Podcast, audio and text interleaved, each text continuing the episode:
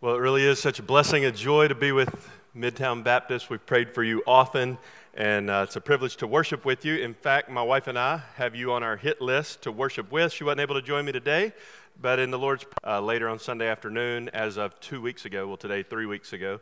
And so we've got a number of churches on our hit list that we want to join and worship with on Sunday morning while we're being nomadic uh, on Sunday afternoon. But it really is a blessing. We have prayed for you often, just like your pastor prayed for a sister church, uh, Mosaic, who we also love and have benefited from. We too pray for other congregations, and you are on the regular rotation, so it's really a joy to be here. I've also benefited from friendships with your pastors, uh, with John and Josh in particular, and uh, my life is better.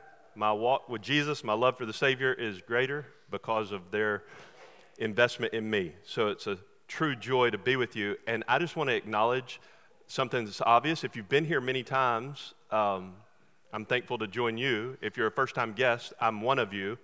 And I want to say to those first timers like me, they're weird.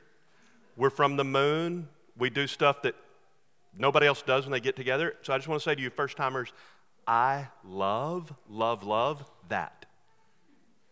I love it. I don't know if you're like easily distracted and that's a problem for you. Loves that. Uh, our local church is like yours. We're new-ish in, in the city, um, and we've been outnumbered by our kids from day one, and we hear that a lot. The only difference between Midtown and us on Sundays is we just put them like in here, and so it's even harder. So uh, this, that's a huge blessing, and it really is a joy for me to be with you. As John prayed, we'll be in Hebrews chapter 1. I invite you to that place. No book of the Bible has done more surgery on my soul than the book of Hebrews. Those 13 chapters have become some of my dearest friends. Uh, they're the place that the Lord most often draws my heart back to when I need a fresh word from the Lord or a fresh sight of Christ. 2008, our church gave me a two month sabbatical in preparation to preach through Hebrews, and I thought it'd probably be a good idea to read it. Uh, so I did that out loud at about this pace, at about this tone, two times every day for eight weeks, for two months. And so, over the course of that time, just like you would be able to do, uh, there's a little bit of a legendary tale that I've heard a few times about this, but you would be able to do this. It's not um, untrue to say I accidentally memorized the book of Hebrews. I didn't set out to do it. You could do it. Uh, week three, I started to notice. Okay, five, I could tell you the one before it. Week seven, I could tell you the chapter that it was in. By week eight, you got it. And not only are you reading it twice a day, but inevitably it just comes to mind all throughout the day, and you find yourself dancing under the light of some of these amazing revelations of Christ to us. So it became a dear friend to me. It also became a mirror and a light. Uh, Hebrews has done a lot of surgery on my soul. No book of the Bible, I don't think, has shown me more of my Christlessness and my sin.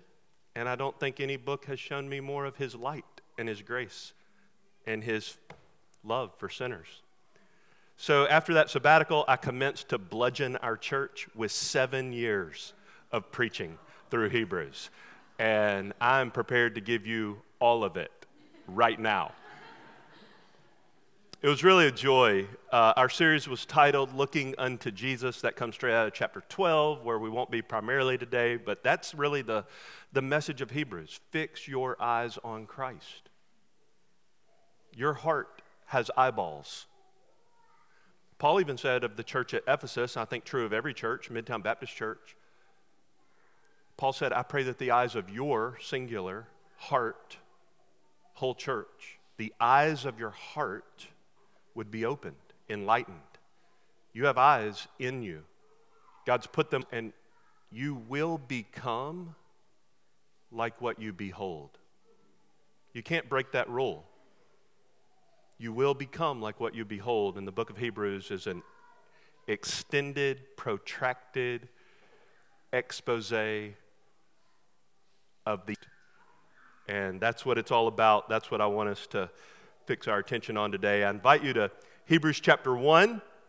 Uh, it is, I think, the key text. There are three paragraphs in the whole book that are almost identical to the first three verses of Hebrews, and they contain the whole epistle in a few phrases. So we'll let Hebrews chapter 1, verses 1 to 3 be our primary text for today. It really is the primary text of the whole book, you could say. So I invite you to listen to hear the word of the living God. I'm reading from the New American Standard Translation, so may God's Spirit open our minds and hearts to receive.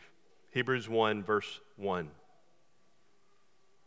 God, after he spoke long ago to the fathers in the prophets, in many portions and in many ways, in these last days, has spoken to us in his Son, whom he appointed heir of all things, through whom also he made the world and he is the radiance of his glory and the exact of his nature, and upholds all things by the word of his power.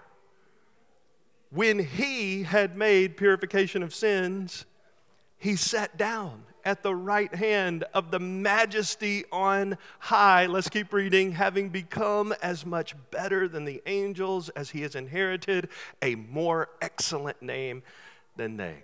Would you join me at the throne of grace as we ask for God's help one more time? Oh, Father, we have a few moments here to fix our mind's attention, our heart's affection on the one in whom you see the perfect reflection of all your glory. So we ask that you would just enable us now by the illuminating power of the Holy Spirit to see in Jesus what you see.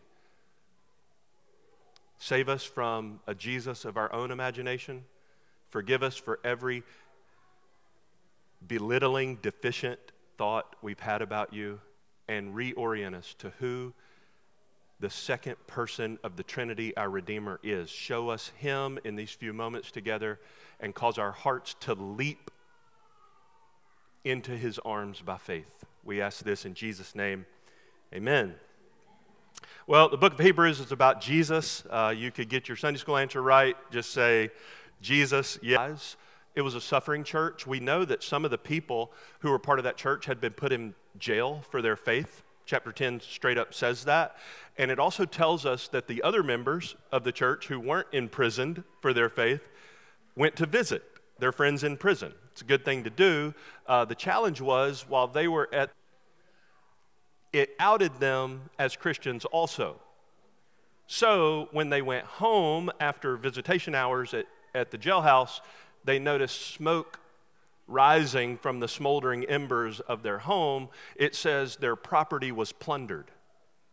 So they lost all their stuff, but Hebrews says they actually joyfully accepted the plundering of their property, knowing that they have for themselves a better possession and a lasting one. It's like, yay, our house got burned down for Jesus. All right, so it's a suffering church. It's a local church. We know that. This letter is written to a local church. It says, Do not forsake the assembling of yourselves together, obey your leaders. It, it can't be obeyed outside the context of what you're doing right now okay? It's written to a little church like this that's suffering. They're Hebrews. That is, Israelites. They're, they're from the nation of, of Israel. They're Hebrews, but they're completed Jews. They have trusted in the risen Jesus as the long awaited Messiah that God promised to send. So they're Christians. They're being tempted. Tempted to what? Half Christianity, just like all of us total fidelity to Him because that really costs a lot. But how about get to heaven when I die, Jesus, just not so faithful to Him on this side of eternity, so it'll be a little less painful on the journey?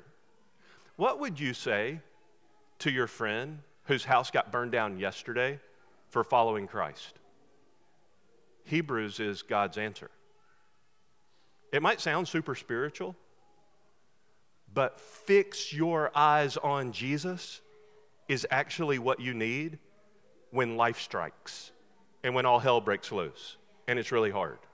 So, Hebrews 1 1 to 3 is totally that.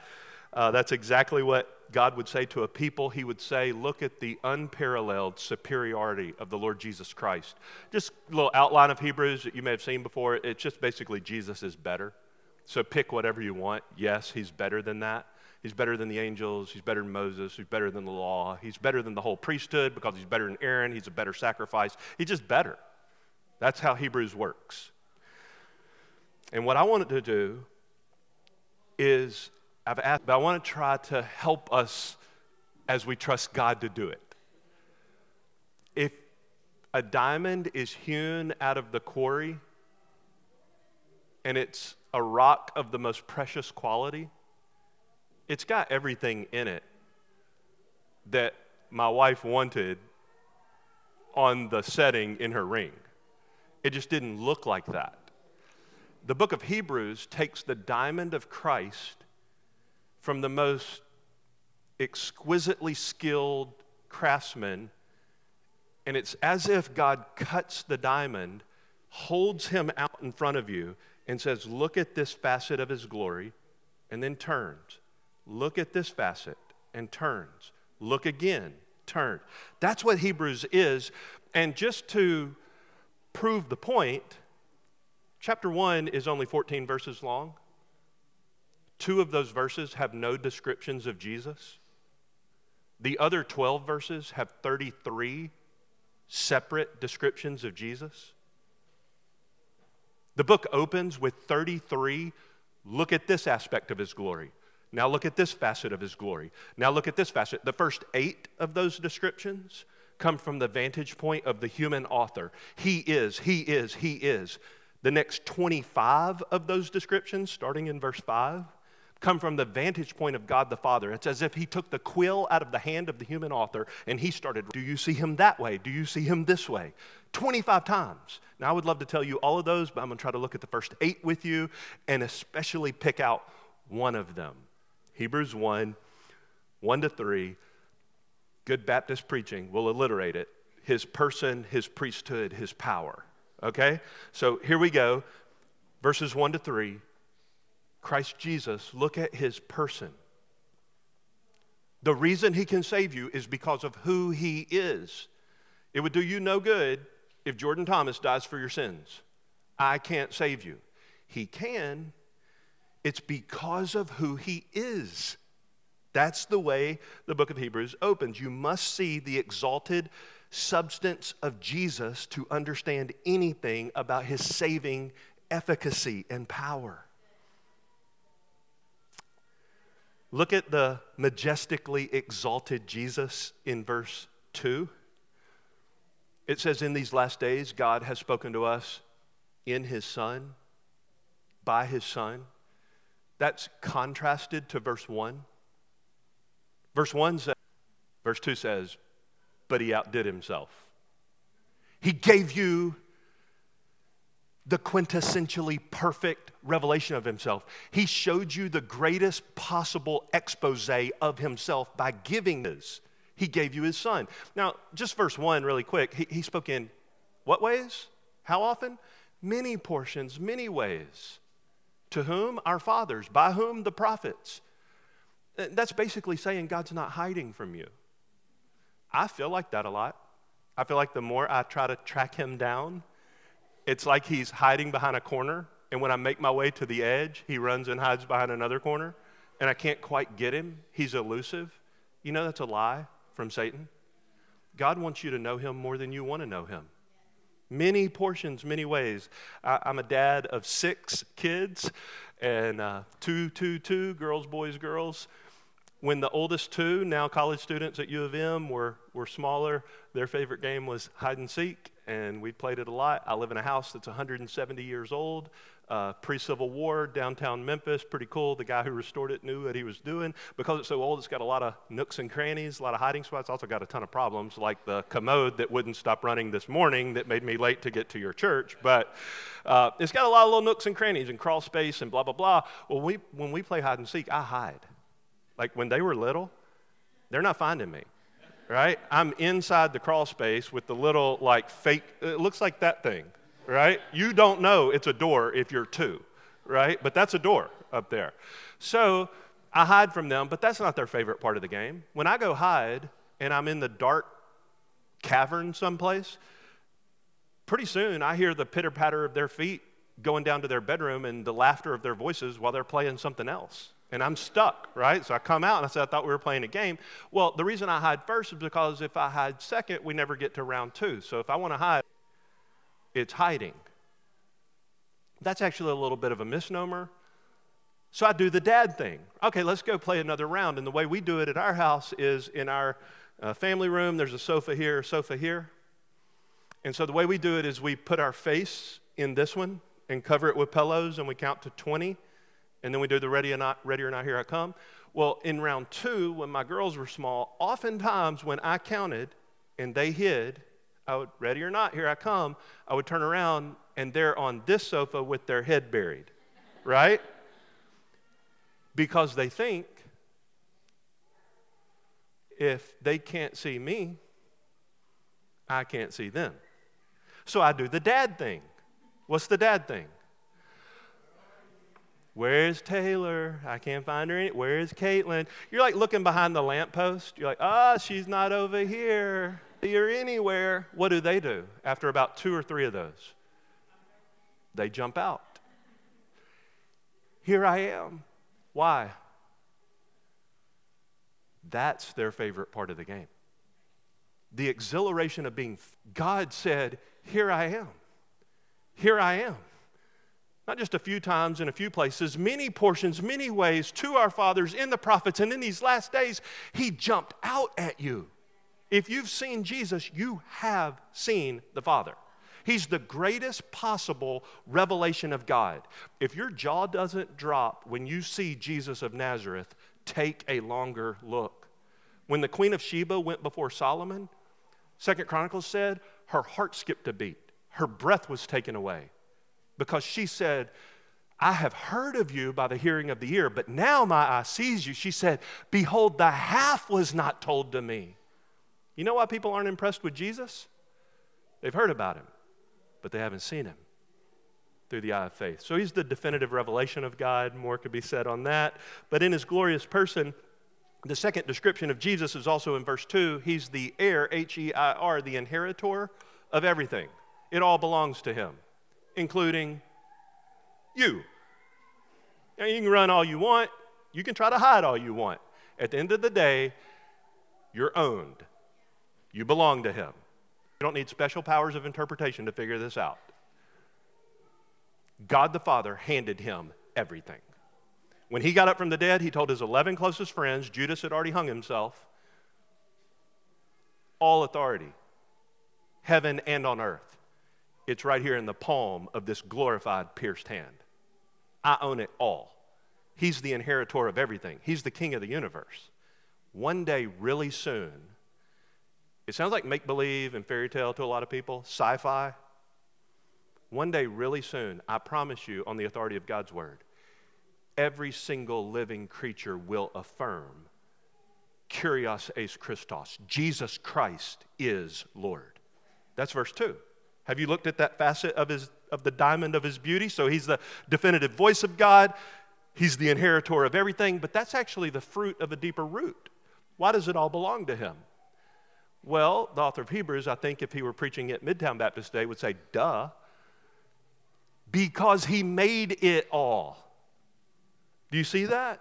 His inheritance is the rightful fruit of the ground of his creative genius. It says, through whom he, the Father, made you may say world, universe, ages, it's aeons, it's everything. All the stuff that fits in all God's invention called time.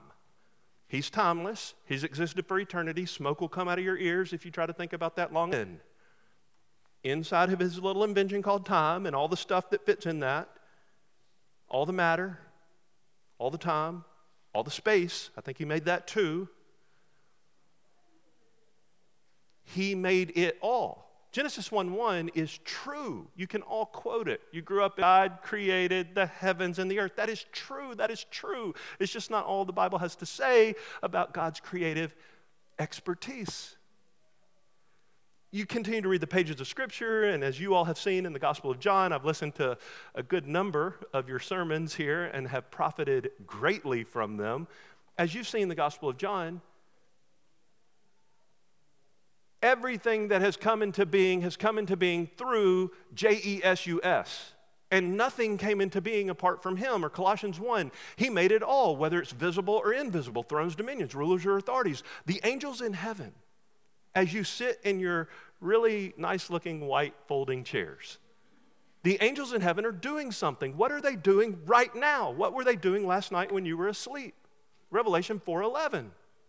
They are ceaselessly saying to the enthroned, risen king of the universe, honor and power for you created everything. That's Jesus. Why does he own everything? because he made it. Now, this may make your kind of mind flip inside out, but I want you to think about it specifically. Yes, he king. That's not bad news, that's incredibly good news. He made everything, but if you just want like smoke to come out of your ears, think about this. He made his own mom. He, he's dependent, we sang uh, in Christ alone, uh, fullness of God in helpless babe. She's holding the one who's holding her. He made her. He's the creator of everything. That's the third description of Jesus. It's in verse 2. The fourth description is, oh, my, my, my.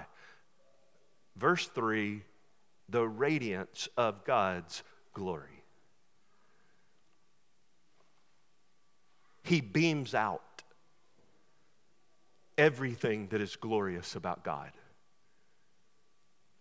He radiates the glory of God. Have you looked at this facet of the diamond of his beauty? Mount of Transfiguration, through the eye of faith, Shekinah glory that causes holy angels to cover their holy faces in the presence of his holiness because he's categorically different. He's W H O L L Y, holy, radiates the glory of God. This is an outward. I like the old, old English renderings of this phrase. He's the effulgence of God's glory, He's the exact imprint of His nature, Colossians would tell us. He is the manifestation of the glory of God. Why do people not see Jesus as the epitome of the representation of the glory of God? Why don't they see glory radiating from Jesus? It's pretty sobering to answer that question. And if I didn't love you, I wouldn't tell you the answer. But because I do, pastors love you, we're just going to keep telling you the answer. If you do not see Jesus of Nazareth as the storehouse of the glory of God, 2 Corinthians 4 tells you why. Satan has blinded the minds of the unbelieving so that they might not see the light of the knowledge of the glory of God in the face of Christ. It is satanic deception. It absolutely is. And when by his grace he rips the scales from your eyes, you see what Saul of Tarsus saw. You see light, you see glory.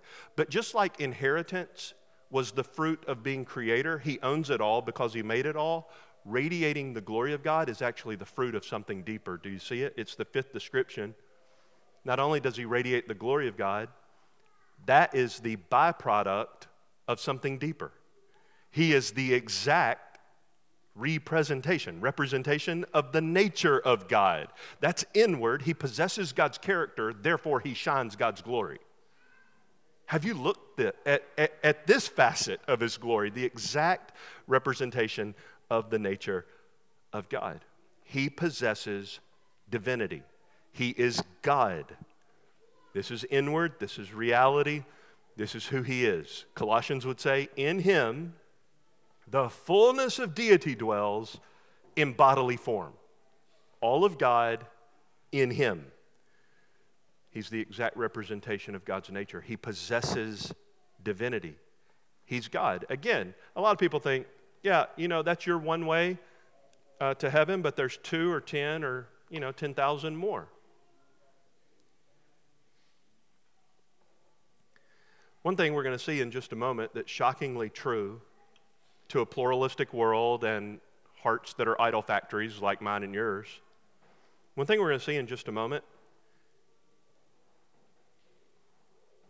if there would have been another way for God to become your friend and not violate his integrity, that's the hardest question in the universe. It's not philosophical can God make a rock so big he can't move it? You want to know a really hard question? How does he still get to be God and be my friend? That's a big problem. How does it not tarnish his character? How does it not defile his holiness? Does he compromise who he is to accept me in his presence? The Bible's one answer is there's not two, ten, or 10,000 ways. And if there was another way, I assure you, God would have come up with another alternative than sending heaven's favorite to be mutilated for your crimes against him. He possesses all divinity, He's God. The sixth description of Jesus is also in verse 3. He's the sustainer of the cosmos by his spoken word. Do you see it there? He upholds all things by the word of his power. This is, I mentioned his spoken word. It's a, a, Greek word, rhema, not logos. Logos is beautiful, it's a, it's a, it's a word of, of description of Jesus. But this is just, he tells it to stay put. And it does. I mean, the reason you don't spontaneously combust or implode or explode, I don't know which way it would be. I just know that you're here right now and you're all held together. You look great. But I also know the underlying foundational reason. We know for a fact that Isaiah chapter 40 is about Jesus. The reason we know that is because it says in the New Testament the first three verses are about John the Baptist, and it cites those verses saying he's a forerunner to tell you about the Savior. So the rest of the verses are about that Savior that John the Baptist tells you about. One of the descriptions of Jesus in Isaiah 40 is absolutely staggering. Now, when my kids were little, we play hide and seek, but we also sang all the little tunes that you sang Twinkle, Twinkle, Little Star. You know they're not so little. Right? The big ball of fire that's making it daytime right now is a million times bigger than the ball of dirt on which you now sit. That big ball of fire is tiny in comparison to all the twinkle, twinkle, little stars you see at night. That sun would fit inside those stars often millions of times. As Jesus calls them all by name. And because of the strength of his power, not one of them is missing. He sustains everything by the word of his power. Have you looked at that facet of person? I'd love to say more, but that's not the best part of the really, really good stuff that's in here. The next two parts each have one phrase. The second is his priesthood, the third is his power. So, his person, we've looked at six descriptions. Priesthood, we'll look at one. It's also in verse three.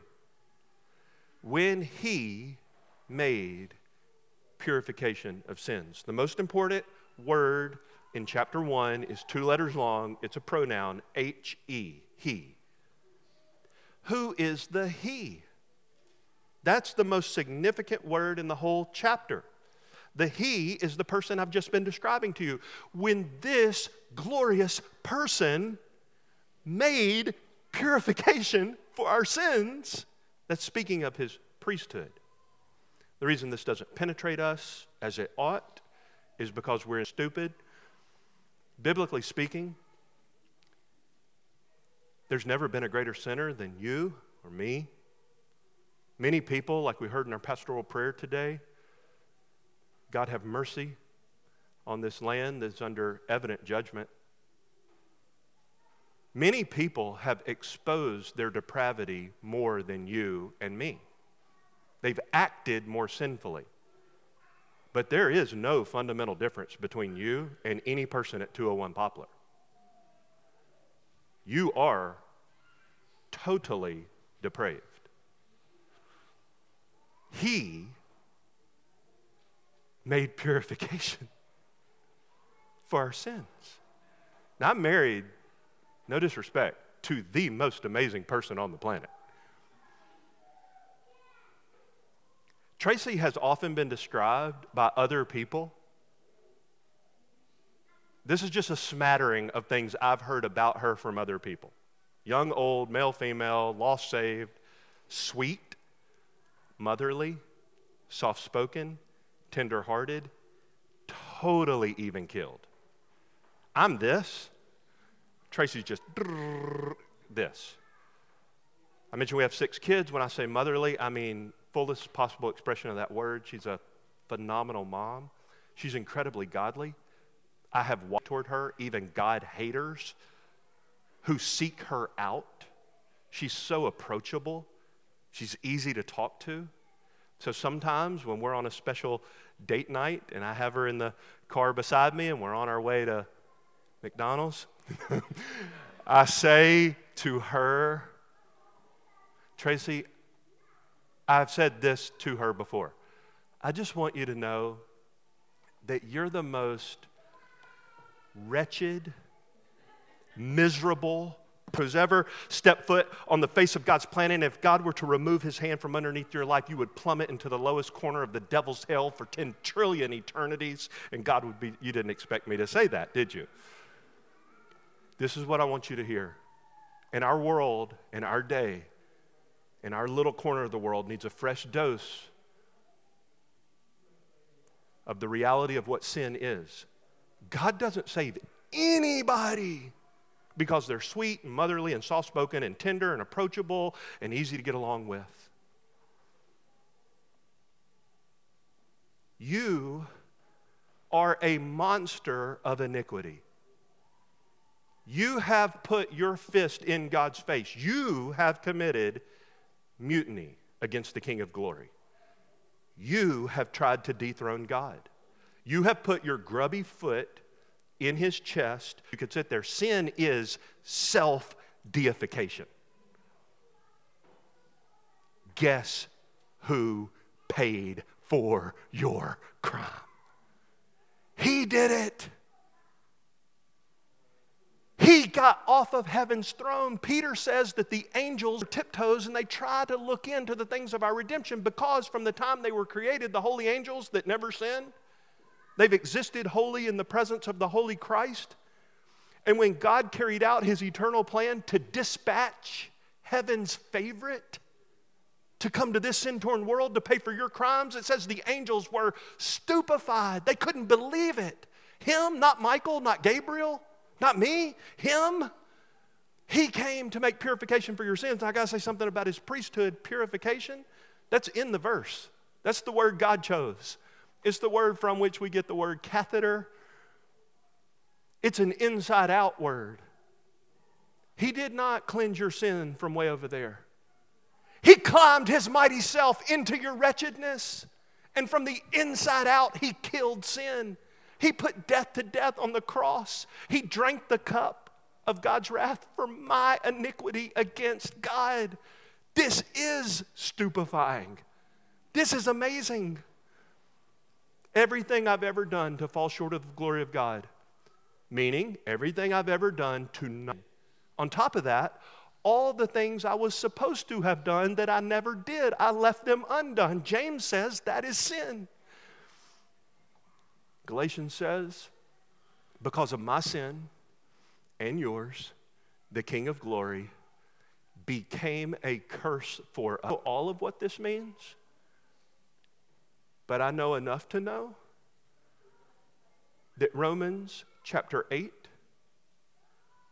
definitely means that Jesus took divine damnation for my sin. For what the law could not do, weak as it was through the flesh, God did sending his own son in the likeness of sinful flesh, and as an offering for sin, here it comes, he condemned sin in the flesh. He damned my sin when Jesus died. I don't know all of what this means, but I do know that in six hours of time, from 9 a.m. to 3 p.m., go read the Gospels and you can do the chronology. From 9 a.m. to 3 p.m. on the cross of Calvary, the eternal, infinite Jesus took an eternity's worth of wrath for my sin. And he exhausted that cup. He drank it all. He made purification for sin.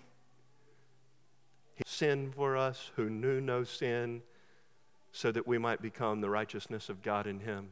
I love every song you guys sang this morning. I know you sing nothing but good ones because I know you're elders enough to know that they believe what Spurgeon said. Most people get the theology they believe from the songs that they sing. So I'm under no.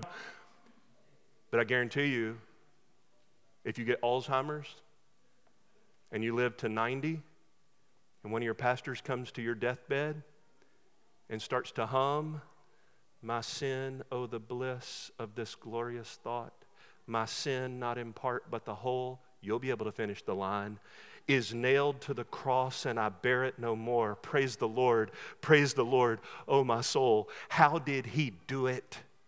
He canceled the, this is Colossians, not hymn writers. He canceled the record of debt against you. How did he do it? There's just like parchment, this scroll, all your debt. How did he cancel it? Colossians says he nailed it to the cross. Pop quiz.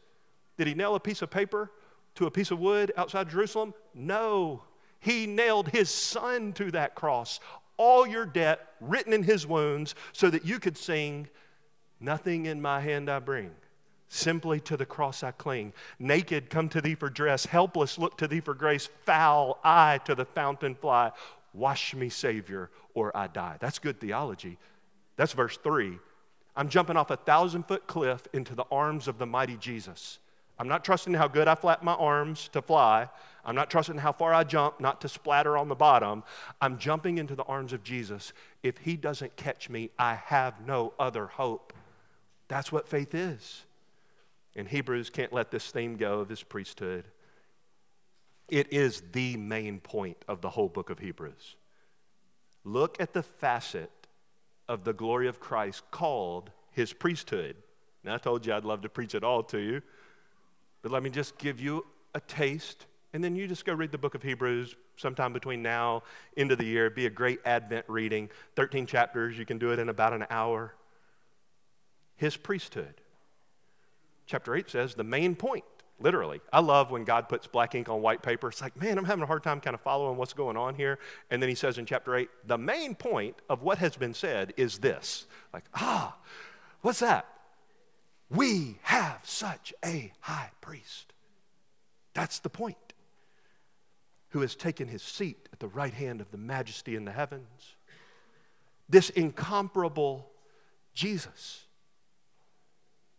This precious, super exalted, eternal creator, limitless, immutable. I'm getting all this straight out of Hebrews. Enthroned greater than the angels and Moses, greater than the law, the priest, and all the priests come back, the real tabernacle, the lamb offering on God's altar in the heavens. This precious Jesus is your high priest. That's the point of chapter 2, 5, 7, 9, 10, and 12. I want to say something to you before we move to our final consideration. I'll try to start it now. If I forget to finish it in a moment, somebody please remind me. We'll do class participation. I want to ask you a question. What's going to be different between you right now and you 10 trillion eternities from now? What's the difference going to be between what you are right now and what you will be then? That's our last point. His power. If I forget to answer that question in all seriousness, somebody please raise their hand. Verse 3, last consideration this is his power. We've looked at his person, we've looked at his priesthood.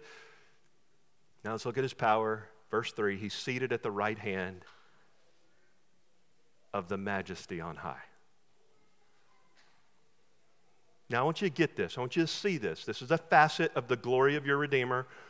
Our atoning sacrifice is, try to envision, seated on heaven's throne beside the majesty in the heavens. Now, have you thought about what that means for us.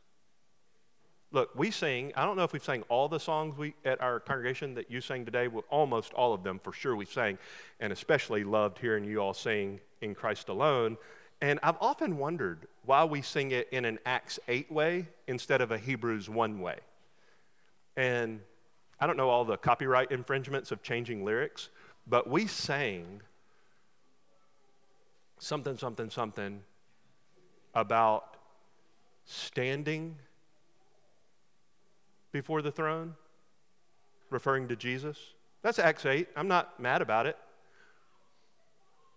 Most of the portraits you get of the Redeemer, I think all of them except for one, in the entire New Testament after his ascension, his posture is not up, it's down. He's seated. Seated at the right hand of the majesty on high. I want to remind you that the original audience needed some serious encouragement. They needed some real practical, right here, right now. How do I persevere in the faith? They were suffering greatly. I told you about that. They were tempted sorely to trade I got when I die. You guys be serious about all that holiness stuff. This is how the Christian life works. How? If you look to Jesus, you will be increasingly transformed by the Holy Spirit into his image because you become like what you behold. This is how Christianity works. This is how you persevere. The behold, you're, in fact, you're already proving that rule. If you're drunk, intoxicated with social media feeds, you will begin to sound like them. Whatever one is your favorite, that's what you will begin to replicate. That's how your mind will think because you become like what you behold. Where is Jesus right now? He's seated at the right hand of the majesty in the heavens. I promise I'm about to close. I know they're about to form a coup, uh, the kids. So, why is this significant? Why would I say the point is his power? Many of you know this. It would serve us all to refresh on it. Maybe you haven't heard this. Not one priest in the entire Old Testament ever sat down. You will search in vain for one verse in the Old Testament of a high priest sitting down. There is no such verse. That's because, as Hebrews 7 will make explicit, their work was never finished. It is a bold statement by the Holy Spirit in the opening paragraph of the Majesty to say his work is done. His sacrifice is accepted in full. Your sin is paid for in full. He has finished the work. I used to say, I think this is wrong. I used to say it a lot. Jesus died under the wrath of God for our sins. The reason I don't say that anymore, try not to, is because when Jesus was on the cross, the, that's the only time he referred to God as God. Every other time he referred to him as Father. But on the cross, he said two times, Eloi, Eloi, lama sabachthani, my God, my God, why have you forsaken me? And he says it twice, which I think is an expose of him trusting God by faith, even when he could not find his face and his favor. The cry of dereliction, my God, why have you forsaken me, is a man under immense suffering, more so than the whole history of humanity cumulatively combined, trusting God. You are my God. But that's not the last thing he said before he died. He returned to Father. Father, into your hands I commit my spirit. I think he finished the priestly sacrifice, God's just judgment for my sin and yours, then returned to unbroken fellowship with the Father, which he now enjoys. He's seated at the right hand of the majesty on high. Let me nerd out on you for just a minute. Megalasunes in upselois. That's verse 3. He sat down next to the super exalted, regal king who occupies the throne of heaven. Where did he sit? Right next to him. Parallel, tantamount.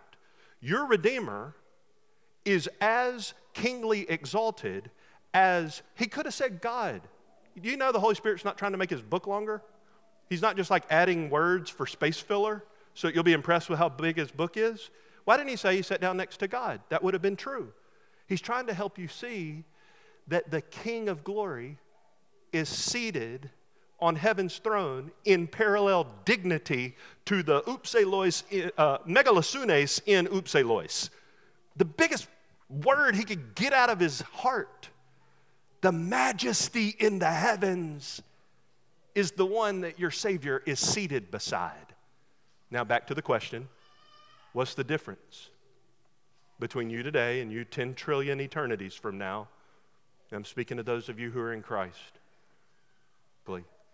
You're going to be glorified then, you're not glorified now. You will not only not sin, you will not have the capacity to sin. You will have an unfettered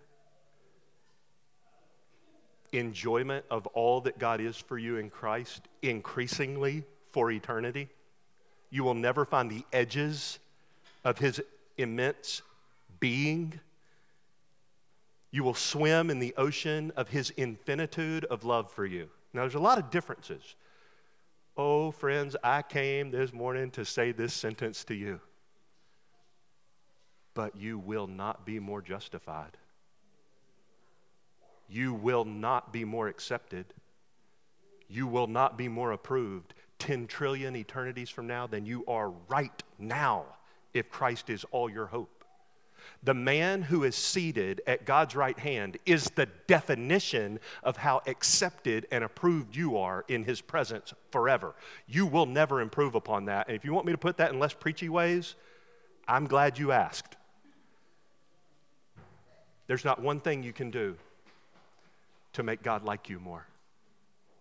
And if you want the other side of that coin, it is equally true. There is not one thing you can do to make him like you less. Your acceptance before the Father is not dependent on your righteousness or lack thereof. It's whether or not you have the imputation of the righteousness of his Son by faith. If all your hope is in the risen Jesus, who made purification for your sins, who is right now seated at the right hand of the majesty in the heavens, then God is assuring you, on the basis of Hebrews, that 10 bajillion eternities from now, you will forever be as accepted and as approved in His presence as your Redeemer in whom you hope. Well, our application is simple. Somebody got on to me and our church often asked me, for seven years, I had one application look, fix your eyes on Jesus. That's the application of Hebrews. Now, there's middle of chapter 10 to the end of chapter 13, there's a bunch of applications marriage, money, church membership, a lot of applications. But if you do all those without fixing your eyes on Jesus, you fail. The application is look. So the help I got was a pastor friend, older seasoned saint, said, Hey, I just want to remind you, Jordan, that look, fix your eyes on Jesus. Look at him, stare at his glory, see the particular facets of his brilliance and beauty that God has made known to you as he turns the diamond of his perfections. So look, just like the church at Hebrews, if you're suffering, if you've experienced loss, if you're tempted to give up on the faith, look. And then the two ways you do that, I would say Hebrews smashes them down into these two ways. Lean into your local church. This is one sermon, Hebrews chapter 13 says that. It's one sermon written to one church. If you're not connected to the body of Christ, you can't get all the sweetness and goodness of what's contained in these letters written to churches about Christ. So lean into your local church. Let people know you, know them. Help point each other to Christ. Help each other look on look to Jesus. So lean into your local church. That's a good way to look to Christ. And then finally lay aside everything that distracts you, every sin and every encumbrance that slows you down in your pursuit of Christ be willing to let it go, not because God is a cosmic killjoy trying to make your life miserable, but because you would actually be more satisfied if you would drink more deeply of the fullness of your Savior. God wants you to have joy, and He can give it to you by letting go of the things that are slowing you down in your pursuit of Christ, which is what chapter 12 says. So, You know how Paul says in his writings like Philippians, finally, finally, finally? This is my last finally. All right, and then I'll, I'll stop. Jesus discipled some people. You know their names. Those people discipled people. One of Jesus' disciples, John, who wrote four letters of the New Testament John, 1st, 2nd, 3rd John, Revelation. I guess that's more than four. He discipled a guy named Ignatius. Ignatius wrote a letter to the church at Ephesus, the same Ephesians that's in your Bible. And in Ignatius, Bishop of Antioch's letter to the Ephesian church, he said, Apart from Christ, let nothing dazzle you. Man, that has done a number on me. Apart from Christ, let nothing dazzle you. If that sounds too super spiritual, I just want to remind you that's the way that people who were discipled by people that Jesus discipled taught. Apart from Christ is a really good answer. Fix your eyes on Jesus. We're going to sing a chorus that you all know so well. Let's sing it like we're going to see him tomorrow. Father, I ask that you would be glorified in our hearts and with our voices as we sing All Glory Be to Christ. In Jesus' name.